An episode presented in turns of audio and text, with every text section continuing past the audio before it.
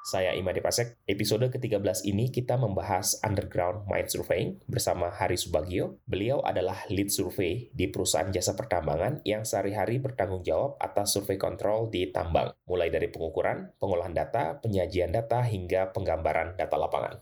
Hari, apa kabar? Baik, ya, cuma lagi sibuk aja. Tambang tempat saya bekerja lagi mulai ramp up produksi, jadi masih banyak pekerjaan yang yang harus dikerjakan di lapangan. Saya dan Hari biasanya kita diskusi masalah finansial, saham, kripto, investasi dan lain sebagainya. Cuman kali ini kita akan kulik dari isi kepala beliau tentang salah satu skill beliau yaitu adalah underground survey. Har, kita mulai dari background Har. Coba ceritakan sedikit background kenapa Hari bisa tersesat di tambang bawah tanah. Setelah lulus kuliah, ini tahun 2010 saya bekerja dulu di sebuah konsultan survei di Jakarta. Di sana saya bekerja kurang lebih dua tahun. Pekerjaannya sebenarnya sama, cuma saya pas di konsultan itu lebih banyak ke survei udara, survei foto udara, survei lidar. Citra satelit banyak? Hmm, banyak, cuma saya nggak mendalami, bukan nggak mendalami, bukan divisi saya yang mengerjakan okay. pekerjaan citra satelit. Kadang bantu. Di sana ngerjain apa aja di konsultan? Survei lidar, survei foto udara, biasanya untuk keperluan tambang juga, keperluan perkebunan. Perkebunan itu uh, yang contoh paling simpel kita tree counting. Kalau bapak punya 50 ribu hektar kebun sawit, kan bingung juga mau ngitungnya bagaimana. Jadi kita foto, contohnya kita foto pakai uh, foto udara. Ya. Habis itu kita punya software sendiri yang bisa uh, mendeteksi pokok pohon. Ah jadi misal karena 50 ribu hektar lahan tadi kita survei, kalau bapak membayar orang mungkin 10 orang satu tahun nggak selesai. ya? Nah, tapi, jadi kita punya teknologi itu mungkin satu hari selesai. Pengambilan data setengah hari, setengah hari processing, kita udah dapat jumlah uh, pohon sawit yang ada.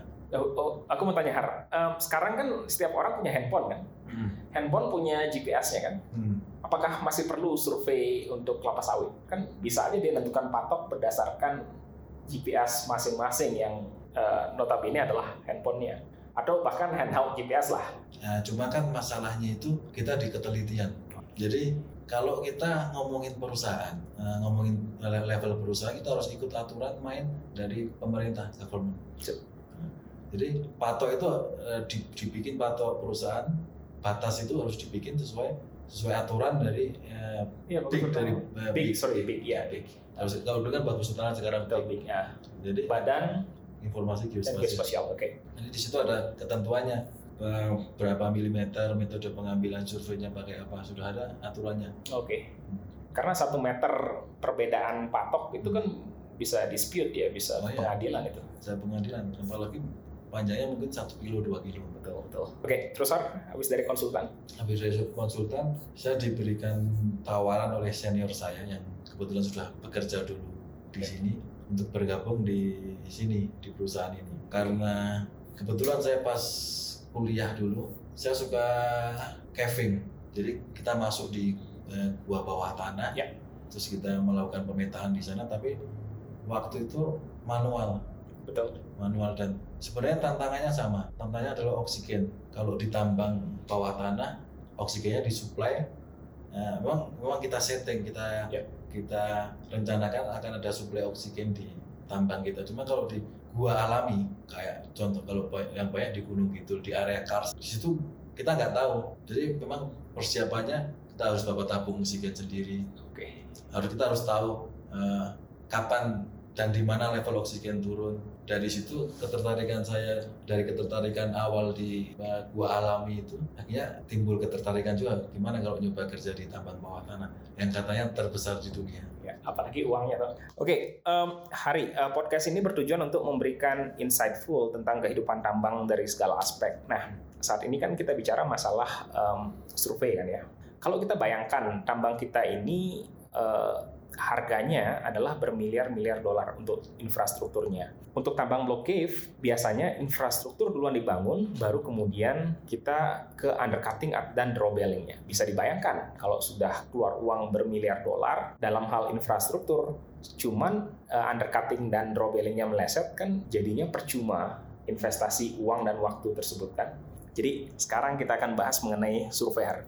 Mungkin kita mulai dulu dari um, yang paling dasar apa ya? Proyeksi peta. Iya. Coba kita jelaskan Har, dari sisi ilmu geodesi Har. Jadi kalau proyeksi peta intinya kan eh, bumi itu bidang bulat, bidang bulat mau kita gambar. Sedangkan kalau kita menggambarkan dari, eh, dengan bidang datar. Ya. Jadi ada pengaruh ke lingkungan bumi terhadap apa yang kita gambar di kertas atau di, di Ya. layar. Di situlah eh, kita menggunakan harus menggunakan proyeksi yang tepat. Cuma kalau untuk di dunia tambang, nah kebetulan di tambang yang saya bekerja kan luasannya belum terlalu luas untuk mempengaruhi ada pengaruh efek ke lingkungan bumi. Jadi memang kita menggunakan tidak terlalu menggunakan proyeksi peta untuk ke pekerjaan keseharian kita. Karena pada dasarnya kan hanya satu zona kan. Ya. Kita pakai UTM, Universal Transfer Mercator, hanya satu zona kita mainnya kan ya. Jadi nggak terlalu banyak koreksi ke lingkungan bumi di sana. Kemudian Har, Kalau dulu mungkin uh, pas ketika tambang ini baru mau dibuka, pastilah senior-senior saya di sini membuat jaring kontrol dulu. Seperti yang tadi disampaikan di awal, ketika kita nggak, uh, ketika kita awalnya kita nggak punya jaring kontrol, kita nggak punya jaring kontrol, asal men- asal menentukan titik eksplorasi, baru kemudian kita menentukan jaring kontrol, nanti bisa saja ore body-nya kita meleset 100 meter, 200 meter, kalikan tinggi satu kilometer berapa triliun, berapa ratus triliun yang diterima oleh perusahaan. Ya. Seperti itu. Jadi mungkin awalnya dulu ketika ketika tambang ini mau di di mining, di start dimulai dimulai penambangan, es- ketika eksplorasi masuk jaring kontrol itu sudah fix. patok batas apa Har tambang ini Har? Eh, siapa yang menentukannya? Tetap di badan Ya. Batu Sorkano atau BIG itu sendiri Ya. atau konsultan Har? Jadi kalau pengukurannya tetap pakai konsul- konsultan dengan perusahaan kita. Oke. Cuma eh, sumber datanya adalah tetap dari SRGI. Oke. Apa itu sistem uh, referensi ke geodetik Indonesia Indonesia. Oke. dan itu mengacu ke uh, ITRF 2008 Oke. Kemudian setelah kita tahu titik kontrol kita, itulah acuan kita kita bawa masuk ke underground ya Har ya. Iya. Nah, kemudian di underground kita develop semua uh, terowongan, setiap terowongan tembus, kemudian uh, network looping tersebut di-connect seperti itu. jadi sebenarnya pekerjaan survei terestrial di surface atau di underground hampir sama hampir sama jadi kita harus membuat kerangka dulu Betul. kerangka dasar kalau di underground kita pakai uh, total station karena nggak bisa kita pakai GPS Betul. Nggak ada sinyal di dalam Tapi berarti sebenarnya lebih uh, menantang di underground kan. Ya. Kalau di surface kita bisa pakai GPS diferensial atau GNSS mungkin. Ya. Jadi kan lebih mudah sebenarnya kan. Kalau bedanya kalau di luar tuh kita gampang kontrolnya. Ya. Kita nggak yakin hasil pengukuran kita hari ini bisa langsung kita cross check saat ini juga.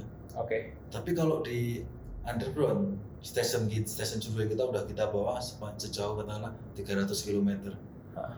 Gimana kita mau tahu? Kita mau yakin bahwa station kita bagus. Kita nggak bisa ngecek ngecek saat itu juga karena kan nggak ada GPS. Betul. Jadi makanya planning kerangka di awal harus harus harus benar, Hmm. harus benar. Jadi katakanlah kita mau main eh, mau mining 300 km. Ya. Jadi dari mulai meter pertama Hmm. sampai ki- kilometer terakhir yang kita blasting terakhir, Hmm. kita harus harus pasti. Jadi kalau kita di, di 50 meter terakhir kita mungkin ada masalah, kita baliknya nggak keluar 300 Oke. kilometer keluar. Ya. Jadi mungkin cuma 100 meter ke belakang atau 300 meter ke belakang. Kalau kita pakainya 300 meter. Nah, bagaimana memastikan kualitas uh, titik kontrol survei kita itu tetap berada dalam toleransi yang baik? Jadi kalau eh, di kita ada tim sendiri, namanya eh, tim resurvey atau traverse. Jadi sebenarnya orangnya sama, cuma pekerjaannya beda. Jadi ada orang yang mengerjakan daily job, Ya. dia bisa masang station di mana aja terserah. Tapi ketika tunnel sudah maju 300 meter, kita harus bawa eh, station order satu di, di kita lah untuk dibawa ke depan. Bagus nggak yang dipasang oleh teman-teman yang lain? Kalau di teman-teman yang lain mungkin masangnya pakai metode resection Bahasa Indonesia apa? pengikatan Pengikatan. ke belakang. Ke belakang. Oke. Kalau kita eh, pakai traverse atau set of angle. Ya. Kalau teman-teman di luar mungkin eh, familiarnya dengan traverse. Kalau kita di sini pakai set of angle. Karena apa keunggulannya kalau beda bedanya dengan traverse konvensional traverse kalau pakai set of angle karena praktis di lapangan kita menggunakan wall station sekali jalan kita sudah bisa memastikan apa yang diinstal di lapangan itu benar. Nah untuk uh, underground surveyor pada dasarnya kan hanya mengukur sebenarnya surveyor itu semua sama ya, ya. mengukur jarak dan sudut. Coba ceritakan uh, hari-hari biasa atau regular day uh, sebagai seorang surveyor di site ini. Contohnya misal saya baru balik dari cuti, oh. saya mau bekerja. Pertama yang harus kita pastikan adalah alat itu sudah dalam kondisi min atau baik, artinya sudah dikalibrasi. Yeah. Tidak ada masalah. Gimana cara ngeceknya? Kita punya jadwal rutin bulanan. Yeah. Jadi ketika kita datang di site, kita harus pastikan kita nyalakan kapan terakhir alat ini dikalibrasi. Karena sama aja kalau kita langsung bawa ternyata alatnya nggak terkalibrasi betul pengukuran di lapangan kan ada error atau salah itu yang pertama harus kita pastikan yang kedua kalau daily ya kita datang ke kantor kita lihat line orang operation karena kita di sini divisi support. Yeah. Jadi kita benar-benar support orang operation dalam membuat tunnel, intinya membuat tunnel. Kita lihat line mereka, kita sesuaikan. Misal hari ini ada berapa tunnel yang mau diblasting, kita harus ke situ melakukan marking. Kita bikin planning dulu di awal. Setelah planning selesai, mengacu ke kegiatan orang divisi operation, kita melakukan meeting. Kita meeting membahas masalah safety. Kalau masalah pekerjaan ya personil yang akan bertugas di tempat A, B, dan C. Terus kita ke lapangan. Di lapangan kebanyakan kalau saat ini kita masih tahap development ya, marking tunnel. Pertama marking tunnel ya, marking perimeter sama arahnya. Untuk panduan uh, orang drilling atau jambu drilling memastikan bahwa apa yang mereka drill sama blasting sesuai desain. Habis itu setelah blasting, ada yang heading yang di blasting, kita melakukan pengambilan data aktual kemajuan heading, arahnya sudah benar apa belum, dimensinya sudah benar apa belum, aspil kalau bahasa surveinya. Kalau di kita namanya pick up. Kita mengambil 8 polyline. Uh, di mana saja itu? Back? Di floor, floor, di center line floor, terus di mid wall, terus di shoulder, mid arch, top arch, sama back. Intinya kita mau menggambarkan tunnel. Dalam ya. bentuk polygon. Dalam ya. bentuk polyline, terus bisa dibikin okay. solid. Ya. Intinya seperti sama dengan di surface lah setelah pengambilan data selesai, kita pulang ke lapangan, kita olah datanya, kita simpan di server. Jadi setiap hari harus seperti itu. Nggak ada pekerjaan yang ditinggalkan ke shift selanjutnya atau hari berikutnya. Betul. Karena sebenarnya di mana pun seperti itu. Kita yang survei, kita yang mengolah datanya. Ya. Nanti biar bos yang cek. cek. Ya betul. Karena yang paling tahu apa yang terjadi di lapangan ya. adalah surveyor itu sendiri kan. Ya. Ibaratnya laundry kotor ke shift setelahnya bisa saja ada miss di sana. Padat ya sehari-hari. Uh, kemudian uh, scope of work survey underground itu apa aja Har?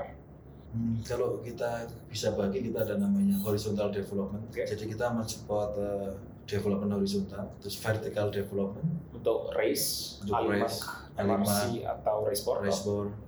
Kemudian ada construction, hmm. karena di underground pun ada construction. Itu meliputin apa saja? Uh, fig facility, okay. fig facility, termasuk dengan uh, tracer okay.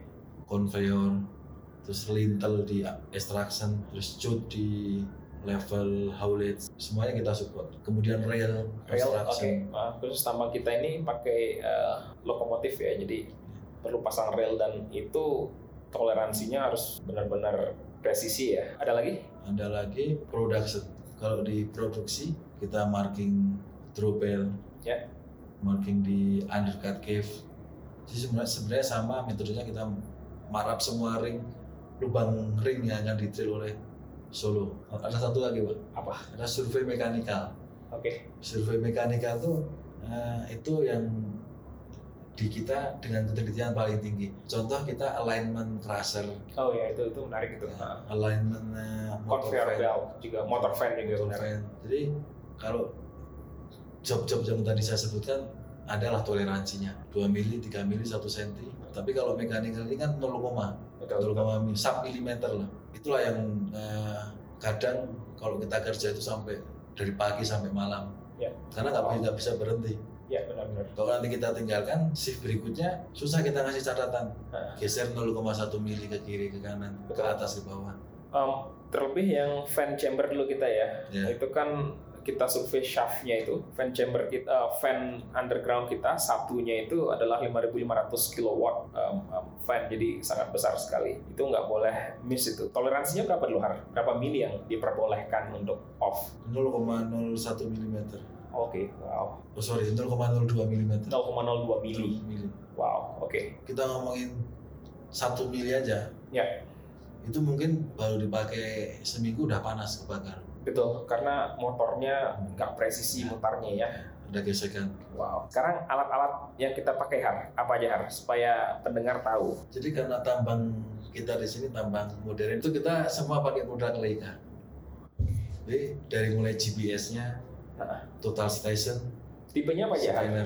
Dulu waktu saya mulai di sini masih TS10 kan? Sekarang udah TS berapa? Sekarang TS16. Wow, oke. Okay. Sama TS60. TS60 scanner kita juga pakai eh, Leica juga MS60. Ada satu lagi alat yang mungkin adanya cuma di tambang bawah tanah. Jadi biasanya untuk uh, scan race, terus scan yeah. drawbell, scan area cave kita pakai CMS. CMS, oke. Okay. Itu produksi apa itu ya? Uh, Optek. Optek, ya. oke. Okay. Kalau teman-teman yang terbiasa kerja di lidar, ya. sensornya kan dari Optek juga. Oh, okay. Sebenarnya satu perusahaan, satu company dia memproduksi banyak hmm. alat. Berarti prinsipnya sama ya? Sama. Lidar sama CMS? Sama. Hanya beda panjang gelombang mungkin ya, karena lidar kan di bawah sama pesawat toh. Ya. Scan ke bawah, hanya panjang gelombangnya beda area. Panjang gelombang. Kalau di sini kan scannya buat radius 25 meter, 30 kan. Terus apa lagi har alatnya har? Kalau untuk di rail kita pakai Ember. Ember. Oh, oke. Okay. Jadi itu ditaruh di troli. Ya. Trolinya kita dorong. Uh. Dia akan ukur terlalu naik atau terlalu turun. Oke. Okay. Jadi kita nggak perlu uh, ngarahin apa total station kita ke ke tiap sentimeter real yang mau kita pasang. Oke. Okay. Jadi didorong macam gerobak gitu ya. Dan hmm. situ sudah ada komputernya atau displaynya ya. langsung ya. Jadi akan di, alat itu akan dikoreksi tiap detik oleh total station juga. Oke, okay, ya. Jadi ada total station berdiri uh -huh. dan koreksi alat itu. Secara real time toh. Real time. Jadi misalnya uh, floor sebelah kanan kurang satu mili bisa langsung diperbaiki ya. juga saat itu oleh kru railnya toh. Ya ada scanner satu lagi namanya CALS. Jadi CALS, oke okay, ya ya. Jadi ketika kita contohnya kita membuat lagi membuat terowongan nih, kita membuat terowongan, tiba-tiba uh, device-nya itu kolaps batuannya, kolaps turun terus. Jadi sebelum sempat kita sangka udah kolaps. Yeah. Artinya ada ruang kosong di atas tunnel di depan kita. Oke. Okay. Jadi kalau mungkin dari sisi ilmu geoteknikal mungkin dia ukur pakai GPR. Ya, ground penetrating radar. radar. Nah. Cuma kan itu harus terlalu banyak interpretasi. Ya betul. Kita punya alat, jadi dari area aman kita bikin lubang. Hmm. Alatnya kita masukkan di lubang tersebut. Ya. Dia akan ukur uh, ruang kosong yang ditimbulkan oleh runtuhan tadi. Nah di situ data itu bisa dipakai oleh engineer kita hmm. untuk menentukan apa yang harus dilakukan. Mungkin disuntik pakai semen dan sebagainya uh, dimasukin ke dalam lubang. Hmm. Katakanlah lubangnya diameternya 76 mili. Kemudian setelah lubang itu uh, setelah kals ini uh, masuk ke lubang, itu scannya dia mutar kah atau gimana? Ya mutar 180 derajat. 180 derajat. Nah kemudian gimana mengikat data void tersebut ke koordinat kita, yang mana kita uh, ikatkan? Oke, kita cuma bisa tahu posisi awal alat itu masuk. Oke, okay, kolarnya ya. Ya, kolarnya. Bisa tanah masuknya 27 meter. Ya. Kita cuma bisa tahu di mana posisi awal itu alat itu masuk dan berapa panjangnya. Oke. Okay. Jadi kita cuma kita bisa kita proyeksikan. Kemudian di samping itu uh, jelas kita perlu bawa hilti, angkor dan sebagainya, drills, buku lapangan itu harus dipunya oleh, oleh survei juga. Harus hilti pak, kalau yang lain. nah, kita coba uh, bahas satu persatu. Markup. Jika misalnya kita ingin markup face development HAR, coba uh, ceritakan gimana kita setup alat HAR. Semuanya robotik. Oke. Okay. Kita di sini semuanya robotik. Jadi kita bisa kerja sendiri di lapangan, nggak perlu asisten survei. Betul. Jadi sebenarnya mode itu sudah ada dari dulu kan. Sudah Hanya ada. ketika kamu masuk aja baru kita digin lebih jauh kan, ya. baru kita aplikasikan dan, ya. dan itu benar-benar luar biasa itu kan. Karena kalau dari saya sendiri prinsipnya saya mau bekerja itu dengan benar dan efisien waktu dari sisi waktu. Betul. Dari orang juga. Intinya kalau saya seperti itu. Jadi kalau ada pekerjaan selalu saya analisa dulu pak. Nah. Bisa nggak uh, pekerjaan ini dibuat lebih mudah, lebih simpel? Ya. Dan lebih akurat. Betul. Dan yang jelas kita bisa ngerjain banyak lebih banyak job kan. Yeah. Kalau semua dilakukan bisa mungkin otomasi kan. Yeah. Har um, untuk face markup apa aja Har yang harus uh, kita persiapkan? Jadi sama dengan daily job kita persiap, persiapan alatnya ya tripod, uh. total station, prisma, Hilti tadi, yeah. drill mereknya Hilti, terus paint stick, okay. terus paint itu sendiri atau cat itu sendiri. Yeah itu yang harus kita bawa tiap hari di lapangan. Setelah sampai lapangan, eh, kita memasang prisma yang kita taruh di wall. Oke. Okay. Jadi kalau di tambang saya ini referensi paknya ditaruh di wall. Karena kalau ditaruh di bag memang lebih bagus, cuma agak susah kita menggunakan. Betul. Nggak praktis. Kalau di lantai nggak bisa, pasti hilang keinjek loader. Ya. Nggak kayak di tambang surface. Oke. Okay. Kita pasang prismanya dulu, terus berhenti sekitar 15 meter dari 15 sampai 10 meter dari face kita berdirikan tripod. Sebentar butuh uh, wall station berapa minimal untuk survei development? Minimal dua. Terus kita berdirikan total stationnya di di tripod. Setelah itu alat. Kita melakukan melakukan pengikatan posisi dengan metode resection. Ya. pengikatan ke belakang dengan dua titik referensi yang kita pasang di wall tadi. Setelah itu kita memunculkan desain tunnel yang mau kita buat. Sudah setelah muncul desain tunnelnya, kita melakukan marking. Marking intinya kita uh, membatasi perimeter yang akan didrill oleh operator. Oke. Sama memberikan arah, arah kiri kanan, atas bawah. Oke.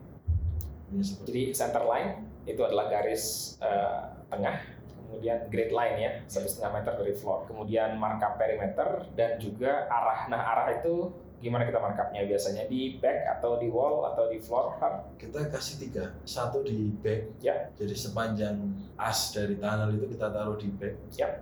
Kita cat pakai pen stick, jadi kayak ada front side dan back side-nya ya. Di kiri kanan. Ya. Di kiri bagian perimeter kiri sama kanan dari tunnel juga kita kasih arah untuk menjaga arah tunnelnya lurus sesuai desain. Ya atau belok kanan sesuai di Kemudian kalau di face-nya ada tight atau di um, dalam terowongan itu ada tight, di markup juga sekalian toh. Ya. Di markup sama kedalaman tight yang perlu diambil ya. ya. Jadi kalau teman-teman nggak familiar, tight itu terlalu kecil. Ya. Jadi mungkin harusnya kita dimensinya lima setengah meter. Ini kok tunnelnya yang setelah di plastik kok cuma 5 meter, jadi ada tight atau kurang besar setengah okay. meter. Jadi kita marking biar nanti sekalian di plastik sama uh, kru plastik. Oke. Okay. Dan ini semua ada di channel YouTube-mu ya. Apa channel YouTube-mu Har? Hari Subagio. Hari Subagio sambung. Sekarang kalau kita ada orderan job pick up atau scan Har, gimana langkah-langkahnya? Sebenarnya sama. Nah, dari apa posisinya kalau kita pick up itu kan sebelum disupport bedanya itu. Ya. Kalau kita marking markup itu sudah disupport, sudah di ground support lah. Jadi yang penting kita berdiri di, di area yang backnya sudah disupport sama bolanya. Langkahnya sama, kita pasang prisma untuk melakukan pengikatan ke belakang atau resection. Kita setup alatnya pakai metode resection. Terus kita mulai mengambil data. Titik-titik yang akan kita ambil ya, yang seperti saya terangkan tadi, mewakili objek floor di tunnel, mid wall atau bagian tengah tunnel, dan objek bed atau bagian atap dari tunnel pada dasarnya kan kita sebenarnya bisa ambil seluruh titik di uh, hasil blastingan itu kan cuman tidak terlalu representatif kan representatif ya maksudnya kan makan banyak data dan sebagainya kan ya. jadi 8 polyline sudah cukup ya kecuali cukup. untuk um, um, kasus-kasus tertentu seperti mas ekskavasi kan ya. ya. Nah kemudian traversal langkah-langkahnya gimana aja? Kalau bapak lihat di sini sudah ada kerangka yang kita bikin dari awal. Ya. Jadi kita sudah punya desain tambang kita nggak punya desain tambang kita. Cuma eh, kita nggak bisa membuat kerangka yang sempurna di awal karena tunnel itu nggak nggak di development sesuai yang kita inginkan. Betul. Karena hal itu kita bikin kerangka atau kerangka semu. Hmm. Jadi sebenarnya belum kita ukur, cuma kita punya uh, jalurnya. Ya. Jadi misal kita buka tunnel satu panel katakanlah, ya. panel 35, panjangnya satu kilometer di awal kita buka kita pasang uh, dua titik ikat atau jaring kontrol dasar kita ya. Setelah maju 300 meter, kita cek lagi dari dua titik kontrol yang kita pasang di awal tadi. Seperti itu. Kalau uh, metodenya kita pakai tadi saya bilang set of angle. Set of angle, oke. Okay. Kalau dulu kita pakai conventional traverse, cuma uh, dirasa kurang efektif sama efisien untuk kebutuhan pekerjaan kita di Oke. Okay. Kemudian untuk mas ekskavasi untuk markup sama aja sebenarnya kan ya? Sama aja. Hanya kita pastikan uh, apanya shouldernya atau chamfernya, ya. dimensinya, ya. termasuk pickup juga sama ya. Kalau scan kita bisa pakai MS60 biasanya. Ya? MS60 Leica. Dan MS60 sudah bisa dipakai untuk markup juga kan ya? Bisa. Itu multi station ada buat total station sama scanner. Ya. Uh, gimana untuk merawat alat tersebut har? Karena itu alat alat itu harganya setara dengan Alphard kan Yeah. Iya. Uh, apa tips kamu supaya surveyor uh, bisa apa ya supaya alat-alat kita terjaga lah? Oke, yang pertama karena alat kita ini eh, tidak anti air, jadi nggak anti air, jadi sebisa mungkin diusahakan tidak boleh kena air. Sebisa mungkin ya. ya jadi tapi kan eh, nggak ada yang eh, kalau di underground nggak ada yang ada air. Yeah. Jadi kita eh, tips pertama ya memposisikan alat sebisa mungkin nggak di tempat yang banyak basah atau tetesan air. Terus yang kedua ketika proses penyimpanannya pun kita harus uh, disimpan di tempat yang agak hangat. Ya. Jadi ketika mengembun akan diuapkan oleh nah, ruangan penyimpanan alat itu. Kemudian membawanya juga harus, ya. harus kita respect ya. Ya, nggak bisa kita taruh di bak belakang mobil. Oke. Okay. Karena alat kita ini sensitif sekali dengan guncangan. Ya. Sebenarnya semua alat survei Ya, semua alat survei kan nggak bisa diguncang-guncang sembarangan karena mekanikanya di dalam sangat uh, lembut. Kemudian alat itu dikalibrasi berapa lama sekali ya? Oh, kalau kita sebulan sekali ya tadi katamu ya? Tiap satu bulan sekali atau ketika kita melakukan pengukuran yang detail atau detail. Contohnya traversing. Oh, Oke. Okay. Jadi setiap pertama setiap satu bulan, terus yang kedua setiap kita mau mau melakukan pengukuran detail. Uh jadi kita nggak mau dong uh, sudah melakukan pengukuran lama ya. dan melakukan effort yang tinggi, hasilnya salah gara-gara alat kita ya. nggak dalam kondisi terbaik. Kemudian untuk vendor, setiap berapa tahun sekali kita perlu kirimkan ke vendor. Jadi dari kalibrasi alat kita tadi itu adalah mengukur uh, mengukur kondisi alat kita. Hmm. Jadi kalau di tempat saya ada standar. Jadi kalau pengukuran horizontal atau vertikal sudah lebih dari 28 second harus kita kirim ke vendor. Itu sudut berarti ya? Ya, sudut. Harus kirim vendor ya? Ya. Oke. Cara kalibrasi gimana tadi ya? Jadi uh, sebenarnya simple dan sama dengan metodenya sama lah dengan hmm. alat survei zaman dulu kayak T0 dan sebagainya. Cuma kalau di kanalnya sudah Leica kita melakukan cara elektronik. Jadi kita menembak satu titik atau satu posisi berulang-ulang. Ya, ya. Itu akan akan mengukur eh, ketelitian. Misal kita nembak phase pertama, kita arahkan di titiknya. Jadi ketika balik dia juga harus balik ke situ. Ya.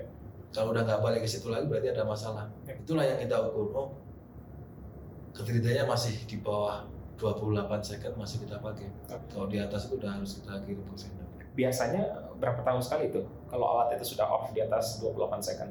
Paling lama dua tahun paling lama dua tahun ya. Jadi karena kondisi medan kita ini yang bergunung, ya, ya rata-rata setahun sekali. Setahun sekali ya. Pasti harus. Survei kita dilakukan dengan poligon tertutup atau terbuka atau keduanya harus? Hmm, poligon terbuka. Poligon terbuka. Okay. Itu karena yang saya sampaikan di awal tadi, karena kita membuat plan tertutup pun nggak bisa. Ya, benar. Karena tunnel kita nggak di nggak dibuka di luarnya dulu, ya. baru kita masuk sesuai kebutuhan dari divisi operation. Jadi biasanya kita melakukan terbuka dulu. Ya. Nanti setelah tanahnya tembus, baru kita tutup di situ. Tutup di situ. Ya. Karena nanti kebutuhannya kan sudah lebih ke arah konstruksi. Sedangkan kalau konstruksi kita bicara masalah ketelitian yang lebih kan ya, milimeter lah. Kalau kita setup alat untuk konstruksi, berarti butuh berapa station minimal? Minimal tiga. Tiga, oke. Itu yang membedakan dengan tunnel tadi ya. Tunnel ya. kan hanya butuh dua. Oke, okay. untuk pendengar yang ingin menjadi surveyor tambang, khususnya underground surveyor, apa saja tips dan trik dari seorang Hari Supagi untuk untuk para pendengar? Yang jelas, pertama eh, kita harus punya background pendidikan survei. Oke. Okay. Susah sekali uh, untuk uh, mengajarkan itu, karena saya pun kuliahnya enam tahun. Kamu lama sekali kuliah. Ya, makanya saya nggak bisa mengajarkan orang satu bulan untuk tahu survei. Terus yang kedua, yang kedua ini yang penting juga. Jadi kita harus matematika kita harus bagus. Oh ya jelas. mungkin kalau teman-teman dulu di sekolah atau di kuliah baca buku ada integral ada limit mungkin ah ini buat apa nggak jelas juga tambangnya kayak gini tapi ketika teman-teman kerja di sini kalau nggak tahu kayak nggak tahu integral nggak tahu limit nggak tahu trigonometri hmm. ya udah kalian nggak bisa ngapa-ngapain itulah dasarnya dulu. Matematika penting. Yang ketiga kita harus berpikir kritis dan selalu menggunakan apa ya logika. Ya.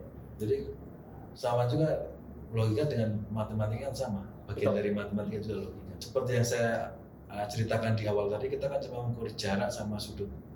Tapi pengaplikasiannya di sini jadi hampir di semua divisi itu membutuhkan uh, support dari tim survei itu nggak kita dapat di ya, tempat kuliah atau di sekolah kita yeah. yang teman-teman kuliah atau di STM yeah. kan nggak nggak belum pernah lihat alat yang ada di sini betul makanya jadi kemampuan berpikir dan logik tadi harus penting juga untuk mensupport semua divisi yang membutuhkan ya. pekerjaan survei. Jadi jangan ragu-ragu ambil job sebenarnya kan ya. Kalau ya. ada ada request hmm. dan request ini belum pernah kita kerjakan, ayo kita kita kita kerjakan. Ya. Kalau kita tidak tahu caranya, tanyakan, cari di Google kan sekarang ya. semua sumber ada kan ya. Hmm. Selalu berpikir terbuka dan berusaha mensupport divisi lain. Okay. Beberapa kali pekerjaan di sini yang belum pernah saya kerjakan dan orang yang mau mengerjakannya pun nggak tahu apa yang dia lakukan. Betul. Jadi misal saya dengan divisi respon ada alat baru, hmm. alatnya baru pertama kali ada di Indonesia, gimana cara uh, untuk drillnya biar presisi? Ya, di situ kita sama-sama belajar. Ya. Orang survei dengan orang respon. Penguasaan alat kemudian dan software har itu kan sebenarnya itu belakangan lah ya. Yang paling paling utama adalah konsep dasar kan. Ya. Yang pertama matematika dan ilmu ukur sebenarnya kan. Ya. Geodesi itu sendiri. Ya kalau dua ini sudah kita kuasai, mau alat apa pun mulai dari, dari teodolit sampai nanti ada TS100 pun kita pasti bisa kan. Ya, Termasuk dengan software, mulai dari um, AutoCAD, kemudian kita ke Vulkan, sekarang kita ke Deswik kan. Itu semua bisa dipelajari. Yang penting konsepnya. Yang penting konsepnya. Betul betul. Jadi kalau uh, software sama alat tuh kayak kita ganti handphone. Ah, Oke. Okay. Kalau bapak mungkin sekarang pakai handphone Cina, sebenarnya agak-agak mirip nanti ganti iPhone kalau udah agak kaya kan sama saja mungkin di, uh, hitungan jam lah betul bisa tapi kan sama saja ya hanya menu yang berbeda kan hanya yang berbeda oh. oke okay. har um, karirmu ini kan cukup bagus nih dari um, dari dulu kita pertama kali kerja, kamu adalah seorang surveyor biasa. Hingga saat ini, um, kamu bisa menjadi lead surveyor jadi tim survei yang kita punya ini sangat efisien sekali kan. Orangnya nggak banyak, tapi mengerjakan uh, project tambang bawah tanah terbesar di dunia. Uh, bisa kasih tips berkarir nggak Har? Mulai dari surveyor hingga uh, jadi lead surveyor. Ini untuk semua pendengar yang ingin mengikuti jejak seorang Hari Subagio. Kalau uh, secara teknis, yang pertama secara teknis dulu. Jadi secara teknis kalau saya ini biasa berpikir untuk uh, melakukan pekerjaan dengan lebih cepat, lebih efisien dan lebih aman. Saya dulu pertama kali datang ke sini saya punya senior, jadi dia mengajarkan suatu cara melakukan pekerjaan. Tetap saya akan saya ikuti. Ya. Tapi sambil saya ikuti saya akan menilai bisa nggak pekerjaan yang e, cara kerja yang diajarkan senior saya ini bisa lebih cepat, lebih efisien dan lebih aman. Jadi kalau uh, tipsnya ya kenapa kok uh, kenapa kok saya harus seperti itu ya? Karena itulah passion saya. Oke. Okay. Jadi saya nggak mau kerja disuruh orang, saya nggak tahu. Betul. Ini seperti itu. Jadi kalau saya disuruh uh, melakukan pekerjaan, saya harus melakukan pekerjaan ini dengan cepat, efisien dan lebih aman. aman. Ini seperti itu. Kan kadang-kadang ada orang disuruh melakukan pekerjaan nah, kayak gitu terus bekerja 10 tahun nggak ada perubahan sama sekali. Hmm. Kalau di sini hampir saya katakan 80 persen lah. Ya. Saya rubah caranya hmm. dengan software tambahan, ya. dengan alat tambahan. Akhirnya yang tadi karena kita pekerjaan kita lebih cepat, ya. lebih efisien, jadi orangnya pun nggak terlalu banyak Betul. dibandingkan tambang lain. Intinya berpikiran terbuka lah ya. ya. Dan yang terpenting tadi support semua divisi kan ya. ya. Jangan pilih-pilih kan. Jangan pilih-pilih ke depannya Har, menurut kamu survei underground 10 sampai 20 tahun ke depan ini seperti apa sih inovasinya?